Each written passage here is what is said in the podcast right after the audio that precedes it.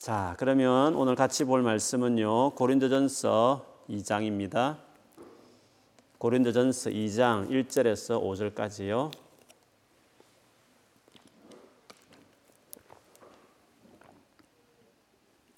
제가 끝까지 읽을 테니까 여러분이 눈을 따라서 성경을 쭉 보시기 바랍니다. 고린도전서 이 장 일 절에서 오 절 제가 읽겠습니다. 형제들아, 내가 너희에게 나아가 하나님의 증거를 전할 때 말과 지혜의 아름다운 것으로 아니하였나니, 내가 너희 중에서 예수 그리스도와 그가 십자가에 못 박히신 것 외에는 아무것도 알지 아니하기로 작정하였습니다. 내가 너희 가운데 거할 때에 약하고 두려워하고 심히 떨어노라. 내 말과 내 전도함이 설득력 있는 지혜의 말로 하지 아니하고 다만 성령의 나타나심과 능력으로 하여 너희 믿음이 사람의 지혜에 있지 아니하고 다만 하나님의 능력에 있게 하려 하였노라. 아멘. 우리 앞뒤 전으로 옆에 계신 분이 계시면 축복하시고, 또 혼자 계시면 자기 자신을 향해서 믿음으로 선포했으면 좋겠습니다. 성령께서 내 안에 계시니 걱정하지 맙시다.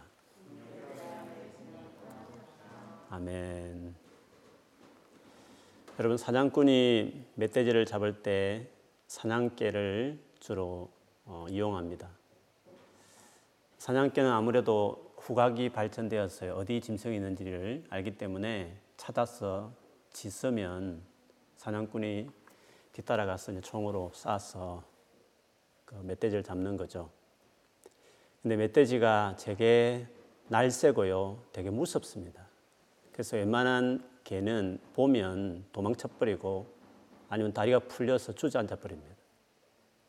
이 멧돼지를 잡기 위한 사냥개는 그래서 어릴 때부터 그 근육 훈련을 기릅니다.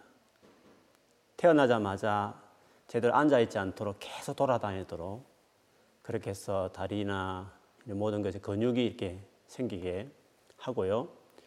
그 다음에 어린 멧돼지다 같이 지내게 만들어서 멧돼지의 속성도 익히게 하고 또 근성도 배우게 하고 그렇게 하죠. 좀 크면 사육하는 멧돼지, 큰 멧돼지를 쫓아다니게 하고 짖게 만들고 그렇게 훈련을 시킨다고 그러더라고요. 그렇게 해도, 그렇게 훈련받아도 한 절반은 사실은 사냥개로 어, 쓰일 수 없는 그런 연약한 개의 모습을 그냥 머무는 경우도 많이 있다고 합니다. 일반 경비병에나 쓰임받는 개로 쓰이죠. 그렇게 혹독하게 훈련을 받아도요, 그 사냥개가 어, 멧돼지를 잡는 사냥할 때, 한 번 사냥할 때 네다섯 마리가 죽는다고 합니다. 아무래도 연습을 그렇게 해도요, 실제 야생 멧돼지는 더 사납고 무섭기 때문에 한번 들이박아버리면 그 자리에서 적사한다고 그렇게 합니다. 개도 사냥, 아무리 사냥개지만 그 본능상 이 멧돼지가 얼마나 무서운지를 알 텐데도 불구하고 그렇게 훈련을 받은 그 개들이 뭘 믿고 멧돼지를 만났을 때 도망치지 않고 부르짖으면서 어, 그렇게 짖어대면서 주변을 돌아다니고 피해다니면서 그 멧돼지하고 뭔가 싸울 듯이 달라들까요?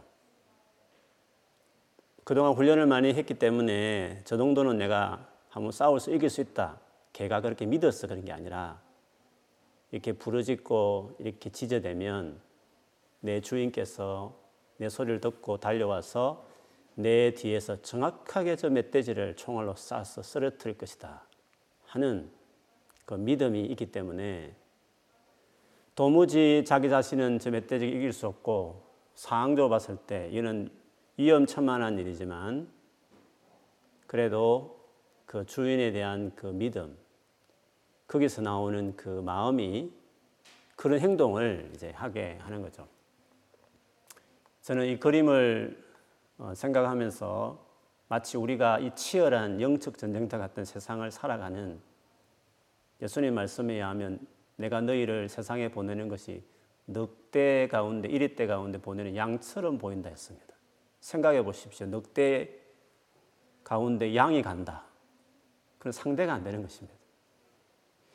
우리의 삶이 이런 삶인데 우리가 살다 보면 크고 작은 우리 감당 안 되는 일들을 만나지 않습니까? 나는 너무 초라해서 연약하고 내가 직면한 상황은 도무지 내가 죽었다 깨어나도 이거는 해낼 수 없고 극복할 수 없게 보여지는 일들. 그럴 때 우리가 어떻게 그거를 돌파해야 하겠습니까? 오늘 그 사냥개가 아무리 훈련해도 멧돼지와 싸울 수 없었지만 그가 보여준 그 태도 속에 우리가 알 수 있는 교훈처럼 마치 우리는 사냥개 같은 입장이라면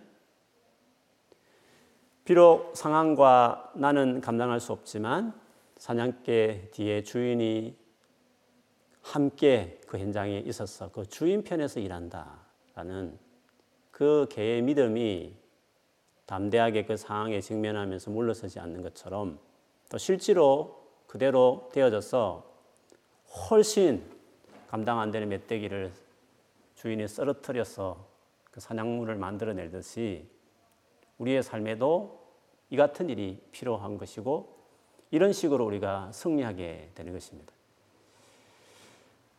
오늘 본문에 보면 바울이 바로 똑같은 그런 경험을 복음 전도 현장에서의 경험을 이렇게 이야기합니다. 고린도 교회, 고린도 교회가 참 어려웠던 교회인데 바울이 그곳에서 처음 복음을 전했을 때 자기의 그 경험담을 어떻게 교회가 세워졌는지를 오늘 본문에 이야기하고 있습니다. 오늘 삼 절에 보면 그때 그의 처지를 이렇게 말했습니다. 내가 너희 가운데 거할 때에 약하고 두려워하고 심히 떨었노라 했습니다. 지금 바울이 뭐 강해서 지금 복음 전한 건 아니었습니다. 자기는 약했다. 두려워했고 심히 떨었다. 그랬습니다. 바울 개인의 능력과 그동안 쌓았던 그 모든 뭐 개인적인 역량으로도 그 복음 전도 현장에서 지금 직면한 죽을 같은 그 위협적인 청중들의 그 가운데서 감당이 안 되는 일이었습니다. 더구나 바울의 태도 속에 더 눈여겨볼 것은 당대에 연설가들이 많았거든요. 돌아다니는 웅변가들이. 그 만만치 않은 그 대중을 상대로 해서 바울의 정도의 실력이면 그 당시 최고의 황, 학력을 가지고 있고 훈련을 받은 사람답게 오늘 본문에 의하면 말과 지혜의 아름다운 것으로 복음을 전할 수 있었을 것입니다. 달리 사 절에는 설득력이 있는 지혜의 말로 이렇게 전할 수도 있었을 것입니다. 이거는 바울 당시에 연설가들처럼 사람의 마음을 사로잡을 수 있는 말, 지혜로운 아름다운 것을 말하는데 주로 헬라 세계에서 흔히 사용했던 철학적인 은사, 화려한 문학적 수사법 같은 화술입니다. 바울이 이것을 할 수 없는 사람이 아닙니다. 최고의 교육을 받았기 때문에 얼마든지 할 수 있는 실력이 있는, 갖추고 있는 분이셨습니다. 그런데도 일부러 작정했다. 나는 그것을 사용하지 않고 내가 지금 중요하게 생각하는 그것만 하기로 이렇게 작정했다 할 만큼 그걸 하지 않았다라고 이야기하고 있습니다. 자신의 연약함이 그대로 드러나고 청중은 죽일 듯이 달라드는 그래서 심히 두렵고 떨었다 할 상황에서 그나마 본인이 할 수 있는 대로 지푸라기 짚는 심정으로 자기 할 수 있는 능력을 다 동원해서라도 사람의 시선을 끌어야 어떻게 보면 마땅할 것 같은데도 불구하고 바울은 전혀 그렇게 하지 않았다 했습니다. 도리어 그 당시 똑똑한 사람들 보기에는 어이없고 이해도 안 되고 말도 안 되는 그 메시지를 고집스럽게 전했다 했습니다.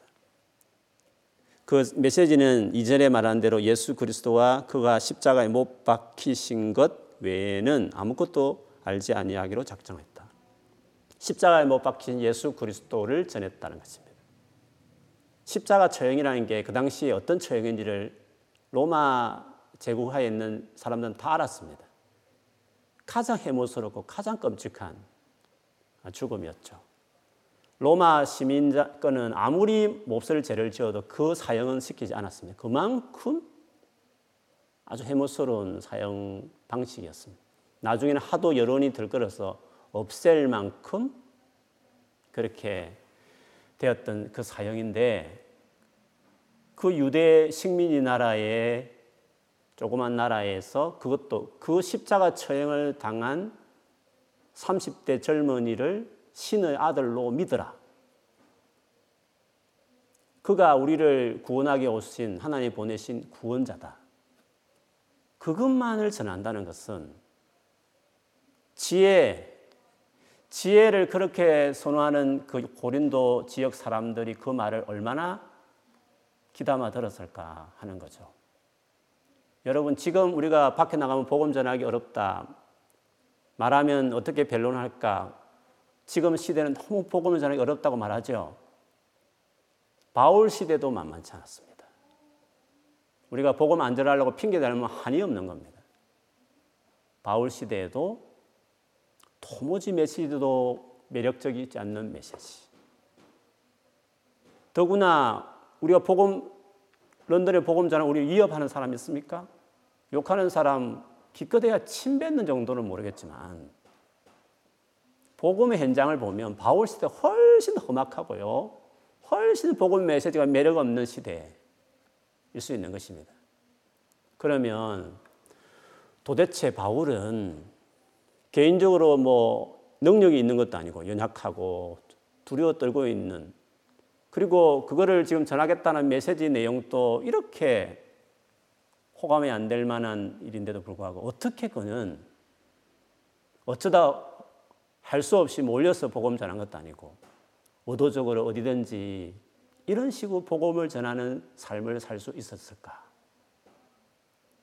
바울이 개인이 특별했으면 그렇다 치지만 오늘 본문 봐도 특별하지 않는, 너무 연약해서 심히 두려워 떨고 있는 그런 연약한 인간에 지나지 않는, 그리고 그 메시지도 우리가 복음을 전할 때 별로 관심 안 갖듯이 무시하듯이 비슷한 내용을 안고 있는 거지만 왜 그는 이름에도 불구하고 담대하게 이렇게 복음을 전하는 삶을 살 수 있을까?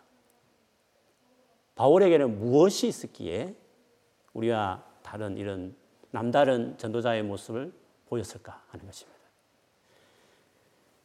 그 답은 오늘 사 절 오 절의 뒷부분에 바울이 말하는 거기에서 나오죠.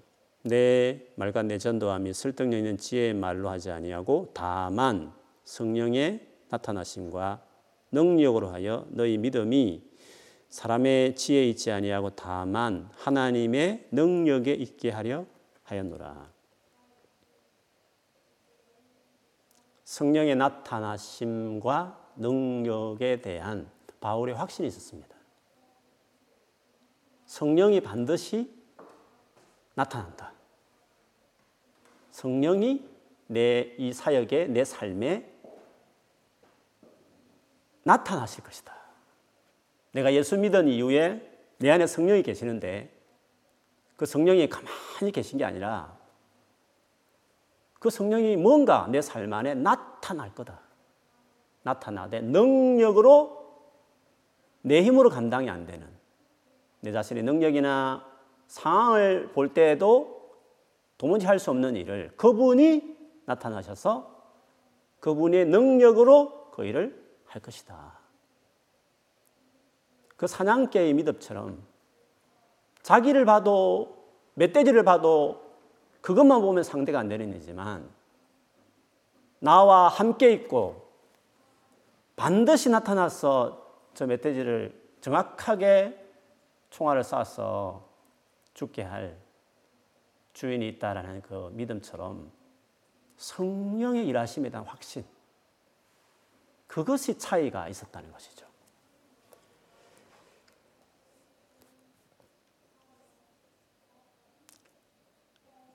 그렇기 때문에 우리가 예수를 믿은 이후에 그리스도인다운 삶을 살기 위해서, 그리고 크든지 적든지 뭔가 주의 일을 잘 감당해내는, 끝까지 하다가 말다 하는 게 아니라 끝까지 어, 자를 지키면서 해낼 수 있게 하는 제일 중요한 그 기본 근거는 성령의 일하심에 대한 믿음입니다. 그것이 바울에게서 오늘 찾을 수 있는 가장 큰 차이라고 말할 수 있습니다. 그걸 아는 사람이 되어야 되는 겁니다. 그리고 그걸 기대하고 살아가는 사람이 되어야 됩니다. 내 안에 예수 믿자마자 성령이 있다고 믿는 사람은 그 성령이 뭔가 나타나 일하실 것에 대한 기대와 믿음, 그것이 반드시 있어야 되는 것. 그것이 그리스도의 삶을 살아내는 겁니다. 그리고 그리스도를 위한 일을 내가 해낼 수 있게 되는 것입니다. 바울은 이 같은 어떤 확신을 언제부터 얻었을까 할 때에 그 근거를 좀 찾아볼 수 있는 것은 여러분 너무 잘 아는 고린도 후서 십이 장에 그가 사역을 초창기 시작할 때, 그때로부터 한 십삼, 사년 전에 자기가 경험한 경험담에 대한 이야기를 그 고린도 후서 십이 장에 이야기했습니다. 자기가 천국 가서 수많은 걸 보고 들었는데 하나님이 교만하게 될 것 같아서 자기 육체의 가시를 주어서 교만하지 않도록 했다라는 그 말씀 있지 않습니까? 전통적으로는 그 가시를 바울의 어떤 질병이다, 뭐 안질, 간질, 뭐 이런 것을 해석하기도 합니다만, 최근에 신학자들 가운데 해석이기도 하지만 저도 개인적으로 문맥을 볼 때에는 그 육체의 가시라는 것은 바울의 병이, 병이기보다는 제가 몇 차례 나눴지만 그, 그 답을 했죠. 해석을 했죠. 바울이 사탄의 사자라 이랬습니다. 영어로 보면 A messenger of Satan, 사탄의 어떤 메신저였다는 거죠. 실제로 구약에서 가시라는 것은 이스라엘 백성을 괴롭혔던 주방민, 주병 민족을 말할 때 가시라는 말을 씁니다. 그래서 육체의 가시처럼 바울이 사역할 때마다 괴롭혔던 사탄의 앞제비 같은 노력을 했던, 아마 유대인들인 가능성이 많았겠죠. 바울을 하도 괴롭혔기 때문에 어디 가든지 죽이려고 들었기 때문에. 근데 바울이 그게 감당이 안 되는 겁니다. 너무 고통스럽게 하는 사람들이었으니까. 그래서 하나님 앞에 간절히 기도했죠. 하나님, 내가 사역을 하려면 이 사람들, 이 반대하는 사람들에 대해서 좀 주님 도와주셔야 됩니다. 좀 해결을 해주셔야 되겠습니다.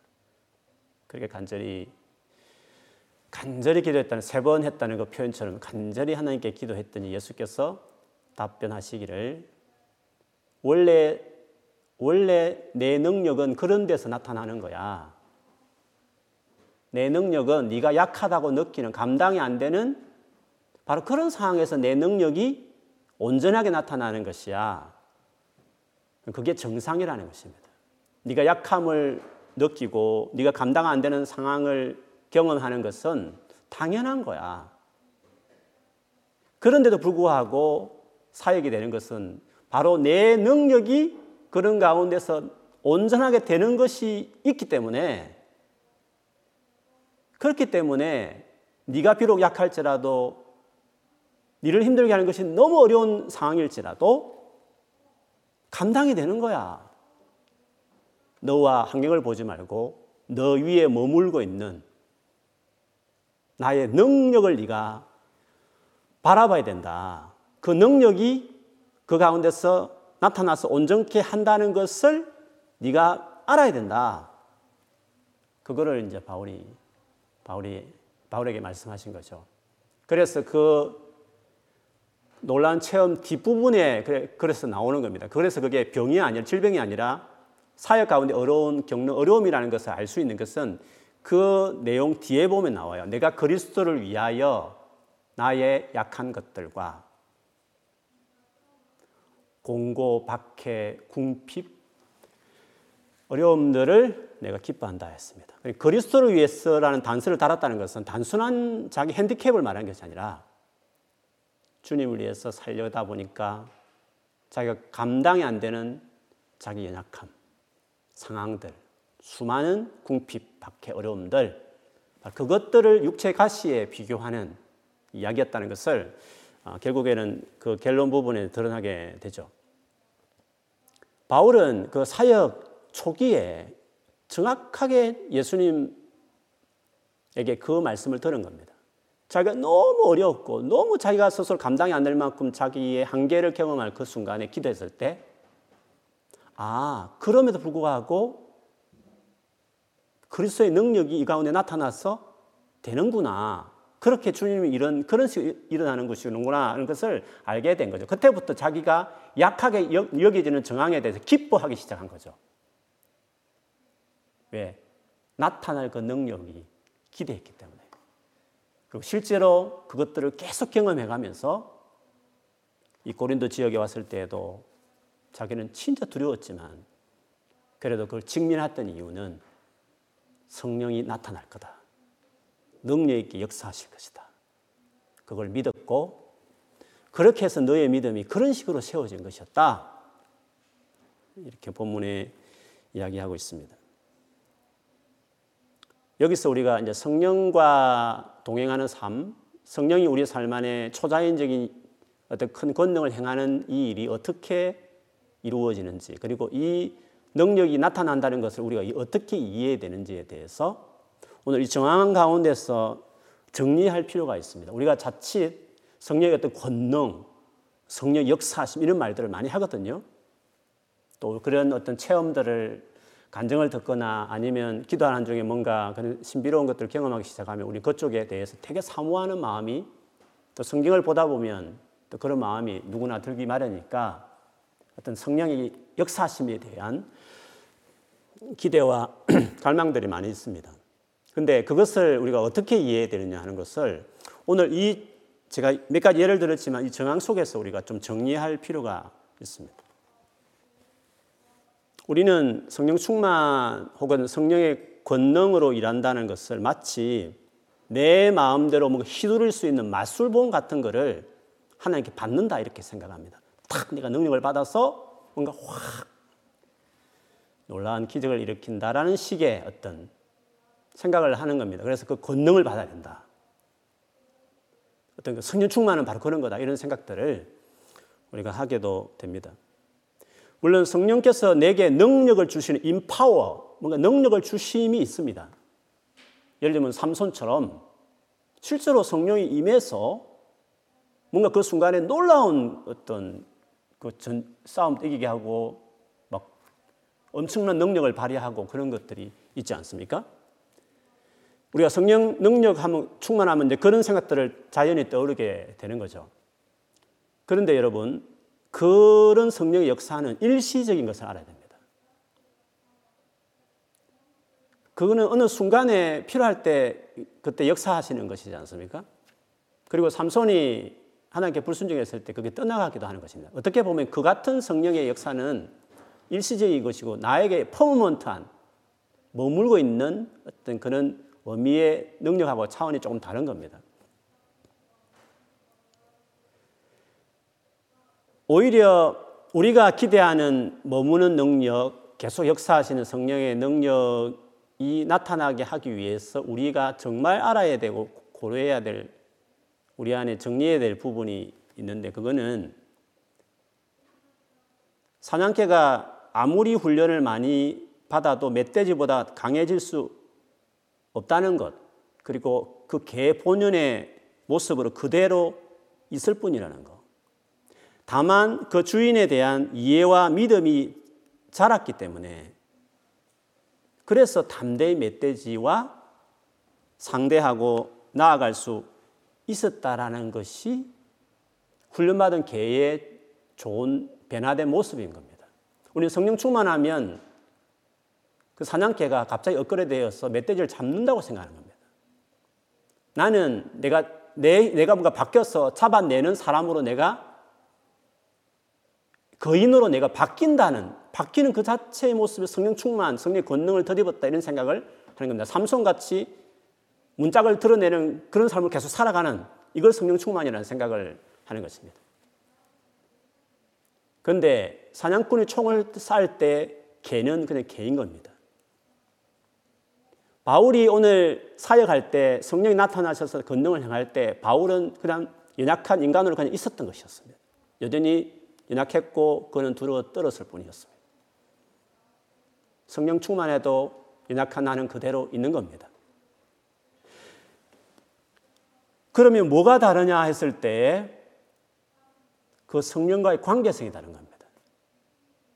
성령을 정말 신뢰하고 그분이 나타날 것을 믿고 기대하고 바라고 또 그렇기 때문에 내가 여전히 연약해도 상황은 여전히 어렵지만 그거를 딱 직면해내는 그 차이라는 게, 그 변화라는 게 지속적으로 퍼머먼트하게, 일시적이지 않고 퍼머먼트하게 내하게 갖추어야 될 무엇이라고 한다면 바로 그것은 그런 성령과의 관계성 안에서 성령을 신뢰하는 그것이 바로 다른 점, 그것이 우리가 반드시 가져야 될 중요한 태도라는 것을 알 수 있습니다. 그렇기 때문에 그리스도인이 된 이후에 그리고 주의 일을 하겠다고 할 때에는 성령과 어떻게 관계성을 맺고 동행하는지에 대한 이해가 필요합니다. 조금 전에 말한 것처럼 대단한 거인이 되는 식의 개념의 성령 충만을 가지기 시작하면 자기 안에 이상이 안 풀리는 겁니다. 그래서 두 가지 이제 극단이 있는 거죠. 하나는 그 성령의 일하심에 대해서 뭐 마음대로 잘 안 되니까 그냥 자기 힘으로 사는 겁니다. 자기 역량껏 되면 하고 자기 감당이 안 되면 그냥 피해버린 것입니다. 아예 하지 않으려고 하는, 그냥 두려워한 채로, 겁나는 채로, 걱정하는 채로 그냥 지내버리는 것입니다. 또 한편으로는 극단적인 체험으로 계속 몰입하는 겁니다. 뭔가 자기의 거인이 되는 신령한 능력이 자기는 부어져서 딱 겁없이 딱 담대하게 그냥 내가 해낼 수 있는 슈퍼맨 같은 초자연적인 역사를 일으키는 어떤 그런 사람으로 주님이 나를 바꿔주시기를 거기에 계속 몰입하는 식으로 가는 거죠. 아주 두 양극단으로 이렇게 치우치게 되는 경우가 있는 것입니다. 한쪽은 되게 합리적이고 한쪽은 되게 방방 뛰는 것입니다. 분명히 성령께서 역사하시는 것은 신비로운 겁니다. 인파워하는 것이 있습니다. 삼손처럼 우리 안에 또 육체적인 그런 놀라운 은혜들이 있는 것도 마찬가지입니다. 그런 일시적입니다. 우리는 그걸 기대하고 또 그걸 사모하고 그 은혜가 있을 때 감사한 것입니다. 그러나 우리가 진짜 메인으로 사모하는, 기대하는 성령의 권능이 나타남, 일하심은 무엇일까 하는 것입니다. 성령의 체험을 영적 엔터테인먼트처럼 생각하는 사람이 있습니다. 엔터테인먼트, 거기 그것 자체를 막 누리고 경험하고 더한 경험, 더한 집회, 엔터테인먼트, 영적인 엔터테인먼트처럼 추구하는 경우도 있는 거죠. 그런데 성령의 강력한 나타남과 임재가 있는 정상적인 루트는 오늘 바울의 정황입니다. 여전히 약하고 여전히 두렵고 떨리고 그런데 성령은 나타나 일하고, 이게 일상적인 정황과 상황이라는 것을 이야기하는 것입니다. 여전히 내가 멧돼지처럼 강하지 못한 개일지라도 달라들은 어르렁거리고 계속 물러서지 않고 그 현장에 직면해내는 것은 그 사, 자기 주인에 대한 관계성인 것처럼 우리에게 계속 성령이 나타나고 일하시는 것들이 가능하게 되는 삶을 경험하는 데서는 내 자신을 뭔가 업데이트 시켜야 된다. 혹은 상황이 뭔가 내가 제압할 수 있는 상황이 돼야 된다. 이것에 목매는 사람이 아니라 자기에게 목매고 상황에 계속 보면서 목매는 게 아니라 지금 나와 함께 계시는 성령, 그분이 나타나 역사하시고 일하심, 확실한 기대와 그 믿음, 그 성령과의 관계가, 그것이 나에게 중요한 퍼머먼트한, 내가 반드시 구축하고 갖춰야 될 훈련이란 훈련이고 내 안에 세워야 될 믿음이라면 그게 중요한 일이다. 그것이 성령의 나타남, 성령의 권능을 말할 때 우리가 반드시 기억해야 될 중요한, 내 안에 정리되어야 될 태도다. 이런 것을 알 수 있습니다. 그렇기 때문에 어떻게 하면 성령이 나타나 능력으로 일하시는 것들을 경험하는 성도가 될 수 있을까요? 왜 다 성령이 계심에도 불구하고 어떤 자들에게는 성령이 나타나 일하고 어떤 자들에게는 자기 능력에 갇혀 있거나 그렇게 영적 엔터테인먼트나 누리기 위해서 돌아다니는 영적 그 방황하는 사람들이 될까요? 그 차이는 오늘 바울에게 모습에서 나오지만 순종입니다. 성령께서 정말 기뻐하시는 그 일에 순종하고자 하는 것이 중요한 겁니다. 지금 바울이 이 상황에서 순종하는 것들이 쉽지 않습니다. 이건 어려운 겁니다. 왜? 자기가 업데이트된 상태에서 거인이 되어서 막 한번 손을 휘두르면 불이 나가고 이렇게 뭔가 자기의 실력이 느껴지면 멧돼지 정도는 잡을 수 있는 개로만 업데이트 되었으면 멧돼지를 상대하죠. 나가죠. 그럴 때 순종하는 건 너무 쉽죠. 그런데 그냥 개는 개로 있을 때 그냥 신뢰하는 거 훈련받은 사냥개 정도밖에 안 되는 뭔가 훈련도 받았지만 여전히 개로 있음에도 불구하고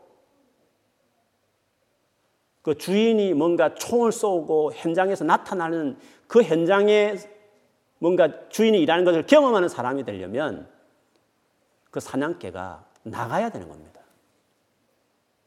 주인이 기뻐하는 그 현장에 나갈 만한 순종하는 그 현장에 가는 사냥개가 되어야 주인이 총을 쏘는 것들을 경험하는 사람을 사는 겁니다.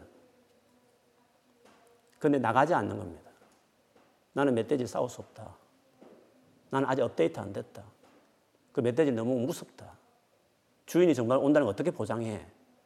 모든 것에 정리가 안 됐기 때문에 그렇게 나가는 사람이 안, 안 되는 겁니다. 그 나가는 순종을 안 하는 겁니다. 자기가 감당 안 되는 일을 아예 하지도 않고 상황에 있으면 피해버리고 주님에 대한 믿음과 신뢰는 잘 안 들고 그러니까 성령이 계시지만 성령이 나타날 기회를 얻지 못하는 것입니다. 그 기회를 제공하지 않는 겁니다. 마치 바울이 그런 기회를 없애려고 기도했을 때 예수님이 그러면 내 능력이 나타날 수 없다고 말했던 것처럼 그런데 그 능력이 나타날 수 있었던 것은 그 연약과 박해와 공고를 기뻐하겠다라는 그 현장을 내가 달라들겠다라는 달라들었기 때문에 그게 순종했기 때문에 그 가운데 머물렀던 능력이 온전하게 나타나는 많은 경험들을 바울이 하게 되었던 것입니다. 차이는 바울과 우리 개인을 비교했을 때 그가 위대한 것의 차이가 아니라 바울이 당했던 환경의 차이가 아니라 그리고 우리 안에 가신 성령이 뭔가 다른 성령이 아니라 내가 주님에 대한 신뢰, 순종이 없기 때문에 우리는 그 이와 같은 삶을 누리지 못하고 있을 뿐이라는 것이죠. 그래서 순종하는 게 중요한 겁니다.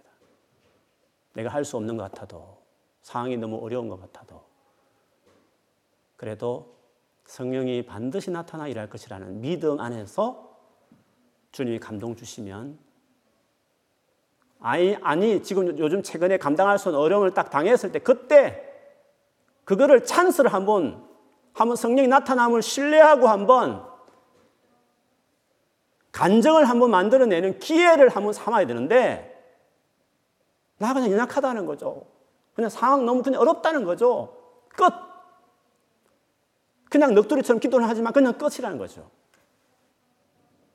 바울이 초창에 기도한 것처럼 빨리 없애달라는 이 육체의 가시 빨리 없어지게 해달라는 이 상황을 빨리 끝나게 해달라는 기도만 하고 있으니까 그래? 그러면 내 능력을 네가 경험할 수 없지. 평생을 경험할 수 없지. 네가 그런 식의 태도로 살아가면 그런 식으로 나를 따르고 나에게 기도하고 관계를 맺겠다 하면 너는 평생 나의 능력이 나타나 일하는 것을 네가 경험할 수 없지. 그렇게 말한 건 바울은 그거를 알았기 때문에 성령의 나타남을 경험하기 위해서 모든 연약함을 기뻐하겠다. 모든 박해와 궁핍을 내가 당면해내겠다. 그리스도를 위해서 일부러 가난을 참여하는 게 아니라 박해를 어려움을 참여하는 게 아니라 그리스도를 위해서라면 내가 그걸 감당해야 될 눈물이, 눈물이고 아픔의 상황이라면 내가 받아내겠다. 그 현장을 들어가겠다. 죽는 일같이 보이지만 성령이 나타날 것이다. 그 능력이 일할 것이다. 그걸 해봤더니 진짜 그렇더라는 것이죠. 수많은 고난의 스토리와 함께 수많은 기적의 스토리가 십이 장 바로 앞에 고린도 후서 십일 장에 수없이 언급하고 있는 그 고난의 스토리를 한번 보십시오. 성령이 나타나면 그런 수없는 고난의 스토리 현장에 가야, 거기 있어야 그걸 직면하려고 하는 사람에게 그 같은 게 나타나는 것입니다.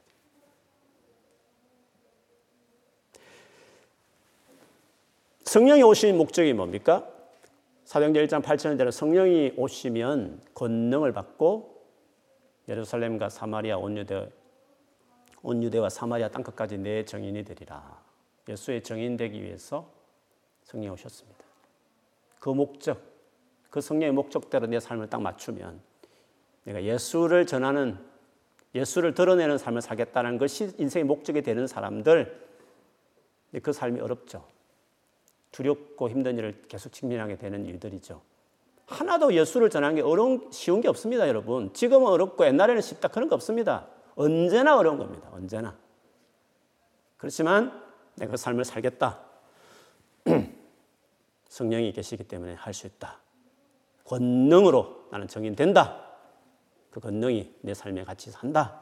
이렇게 믿고 그렇게 순종하는 사람들이 진짜 그 성령의 권능의 역사하심을 경험하게 되는 것입니다.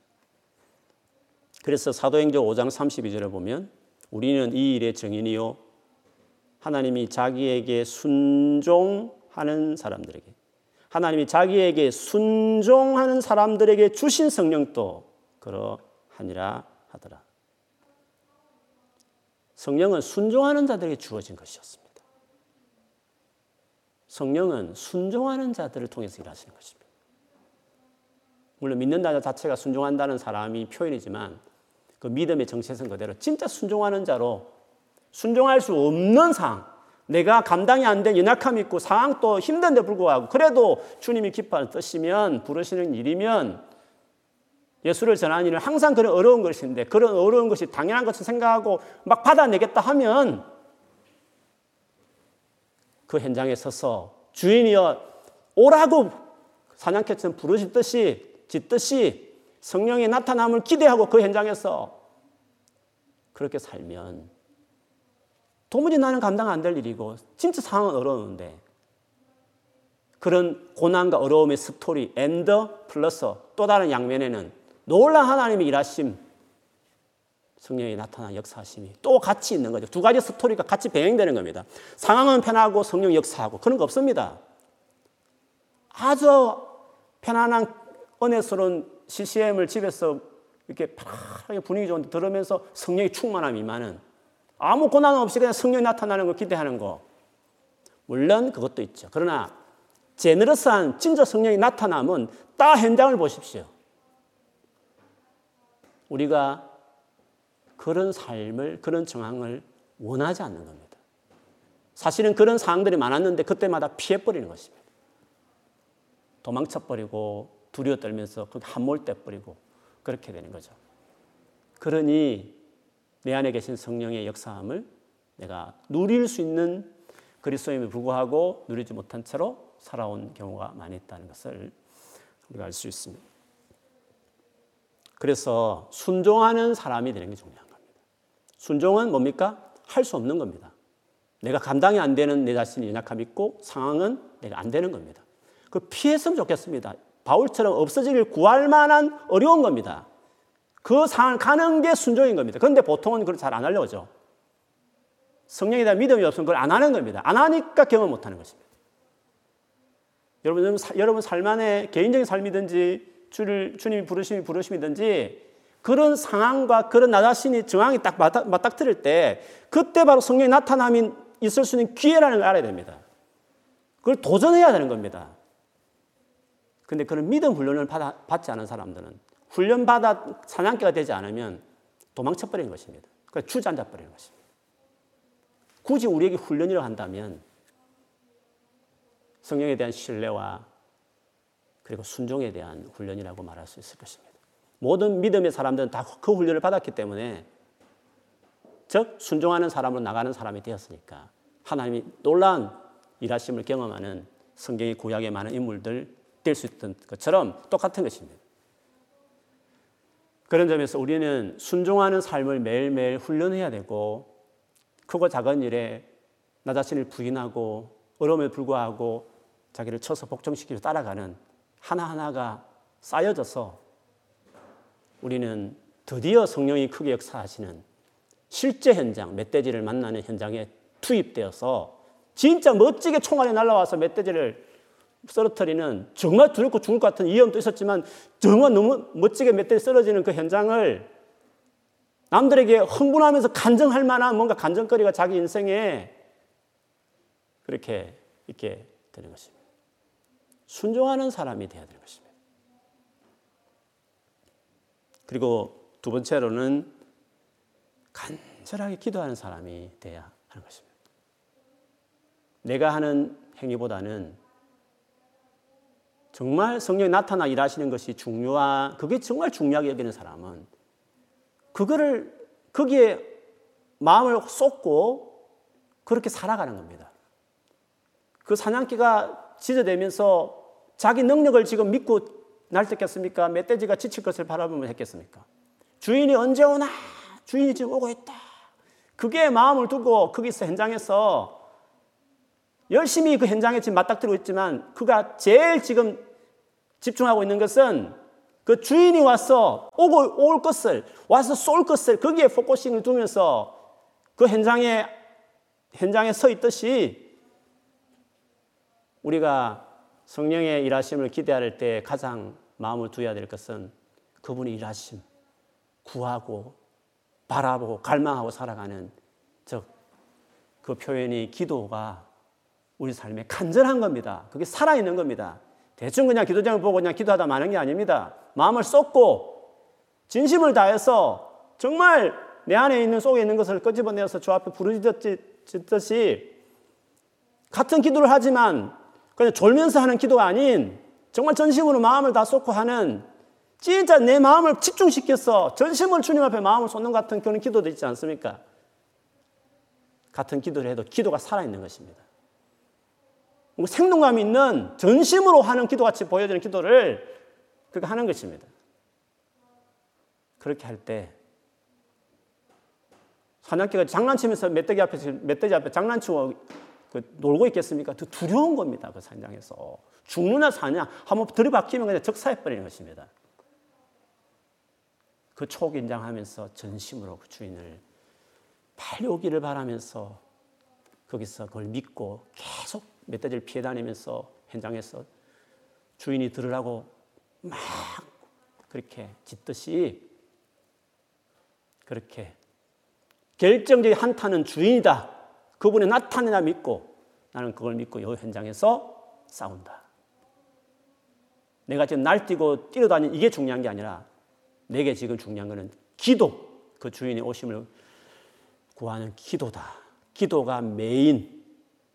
제일 힘을, 전심을 힘을 쏟아서 하고 있는 나의 제일 중요한, 일가 중에 제일 중요한 일. 기도가 어쩌다가 시간 남으면 하는 게 아니라 내 일가 중에 제일 마음을 쏟아서 하는 일. 그렇게 되는 사람. 그게 자기 삶에 딱 셋업이 되어 있는 사람. 그 사람은 한결같이 성령의 일하심을 누리는 겁니다. 이 같은 좋은 예가 사도행전 사 장 이십삼 절에서 삼십일 절에 보면 이 사도들이 예수님을 십자가에 못 박은, 못 박은 사내들인 공회에 잡혀요. 사내들인 공회가 예수를 십자가에 못 박아 죽였는데 그 십자가에 못 박힌 예수가 살아났다고 도리어 막 백성들을 상대해서 겁없이 전파하기 시작하니까 그 공회가 가만히 있을 수가 없죠. 그래서 사도 요한을 잡아가지고 감옥에 넣기도 하고 가만두지 않겠다. 이번만 봐주겠다 하면서 위협을 하게 돼요. 실제로 다시 말했다 잡혔을 때는 죽이려고 정말 회의를 했어요. 그런데 가말리엘이 나타나가지고 중재해서 사실 살았지. 그 가말리엘 말 안 했으면 그때 아마 사도들은 죽었을 겁니다. 나중에 베드로도 죽이려고 했지 않습니까? 실제 죽일 수 있는 권한이 있는 사람들이었어요. 그런 엄청난 위협을 그들이 잡혀서 당했단 말이에요. 사도들은 연약했습니다. 그 죽이려고 하는 권세 앞에 아무 맥을 출 수 없는 상황이었습니다. 그리고 진짜 상황은 험악했습니다. 정말 죽을 수 있는 극악한 상황이었습니다. 한 번 위협하고 보내, 내 보내줬죠. 풀어줬죠. 그래서 그들이 교회에 와서 성도들을 모아서 했던 일은요, 기도하는 일이었습니다.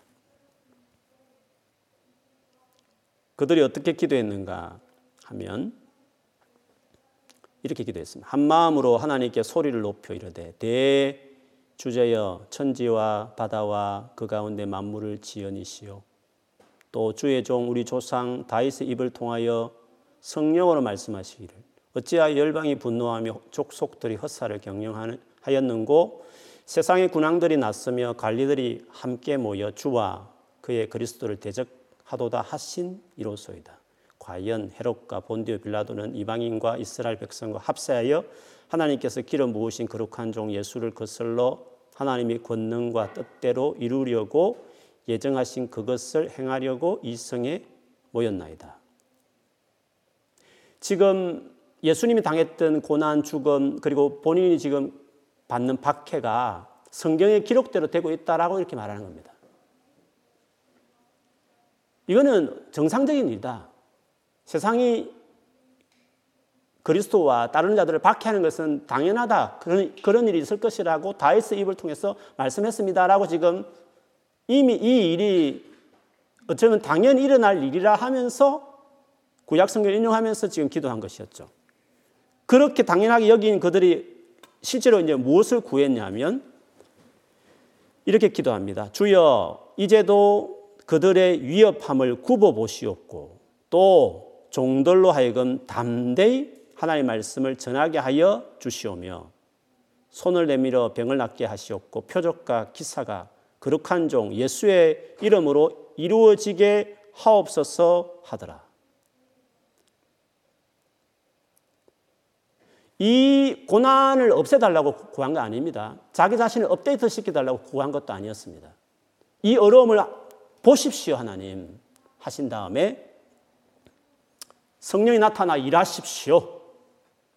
손을 대어 기도할 때 병이 났고 표적 기사가 따르도록 성령의 나타나심, 하나님의 일하심이 보여지게 해주십시오. 내가 이 고난을 피하지 않겠습니다. 이건 정상적인 일이며 일어난다고 성경에 기록되어 있으니까 내가 당면하겠습니다. 이 위협함을 보십시오. 다만 구하는 것은 주님이 나타나 일하여 주십시오. 예수 이름으로 이런 일이 일어나게 해 주십시오라고 기도하게 됐죠. 그랬더니 빌기를 다음에 모인 곳이 진동하더니 무리가 다 성령이 충만하여 담대히 하나님의 말씀을 전하니라 라고 이야기했습니다. 성령이 나타나는 현장의 공통점이 그대로입니다. 어려운 상황 그대로 있습니다. 나 연약함 여전합니다. 다른 건 뭡니까? 그분의 나타나고 일하심에 대한 간절한 기도요, 그에 대한 믿음인 것입니다. 그리고 역사는 일어나게 되는 것입니다. 그러므로 성령의 나타남과 권능을 경험하기 위해서 우리에게 무슨 준비가 필요할까요? 무슨 훈련이 필요하겠습니까? 우리에게 어떤 변화가 필요하겠습니까? 고난도 당하려 하지 않고 내 업데이트만 시키지, 나의 업데이트만 바라고 구하는 기도가 응답이 되겠습니까? 내가 완전히 능력 있는 능력자가 되게 해주십시오. 상황은 완전히 좋아지게, 상황도 완전히 좋아지게 바꿔지게 해주십시오라고 기도하면 응답이 되겠습니까? 믿음이 어릴 때는 격려 차원에서 해줄 수도 있지만 그러나 주의 일을 할 때는 그런 식으로 일어나는 게 아닌 것입니다. 그래서 우리가 젊을 때부터 주님을 알아가는 훈련과 신뢰하는 법들과 어려움을 받아내는 것들과 연약함에 불구하고 그곳이 달려들 만큼 하나님에 대한 믿음들을 키워야 하는 겁니다. 그리고 실제로 일하시는 것들을 경험해내야 되는 겁니다. 그것들이 쌓여야 진짜 싸움을 할 수 있는 것입니다.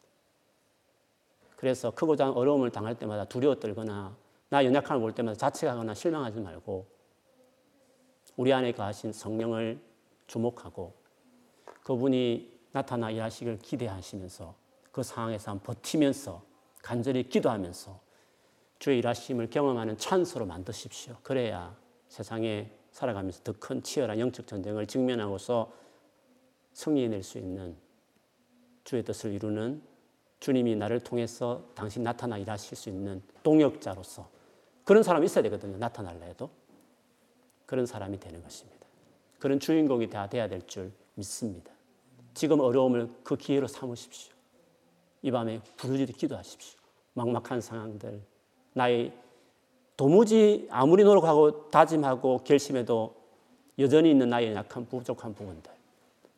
그럼에도 불구하고 주의 뜻을 이룰 수 있는 사람이 되는 놀라운 기름길, 성령이 나타난 그분의 능력입니다. 그걸 붙들고 이 상황 가운데서 달려가는 경주하는 여러분 되기를 주의 이름으로 축원합니다. 아멘.